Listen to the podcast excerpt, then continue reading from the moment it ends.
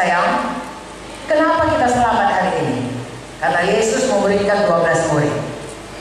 Satu orang berkhianat, Judas, tapi ada Paulus, luar biasa. Kemudian murid Tuhan Yesus Rasul ini memuridkan lagi orangnya. Makanya ada 120 orang di bilik atas dalam kisah Rasul. Kemudian orang yang 120 orang ini memuridkan orang lain lagi. Makanya ada sidang ada 3.000 orang selamat. 5.000 orang selamat. Tiap-tiap hari tambahkan orang selamat. Dari mana itu? Karena mereka semua menginjil. Bahkan ada yang semua tetap menginjil. Maka kerajaan maka Injil Tuhan diberitakan terus sampai kepada hari ini. Setiap generasi tetap ada orang namanya golongan sisa, remnant. Sebagaimana jahatnya pun orang seperti dulu Hitler membunuh semua orang Yahudi atau negara-negara yang membunuh orang Kristen, tetap ada orang-orang pilihan Tuhan yang mau dimuridkan dan memuridkan orang lain lagi. Biarlah kita ada di antaranya semua. Haleluya. Adakah saudara hari ini diberkati? Jadi kita punya tujuan hidup. Kita sudah punya paspor ke sorga.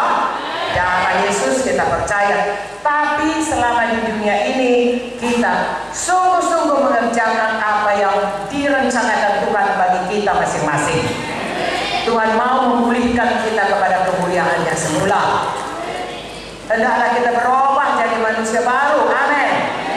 Selalu baca Alkitab kita, percaya Alkitab kita, patuh firman Tuhan, lakukan apa disuruh Tuhan, penuh Roh Kudus karena hanya dengan Roh Kudus kita bisa mengerjakannya. Bagian Tuhan pasti kerjakan Tuhan, bagian kita itu kita yang bertanggung jawab.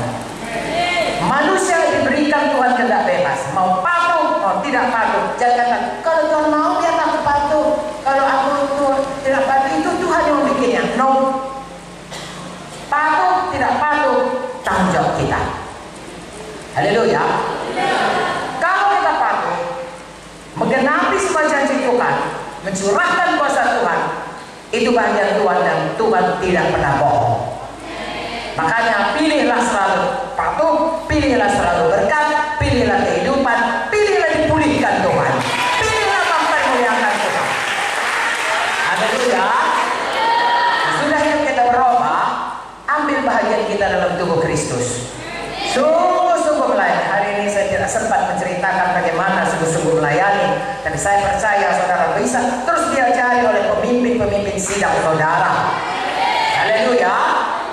Selanjutnya jangan berhenti memenangkan jiwa. Sebab orang kalau mau dimuridkan harus selamat dulu baru bisa dimuridkan. Kalau saudara tidak menginjil, tidak ada yang bisa dimuridkan.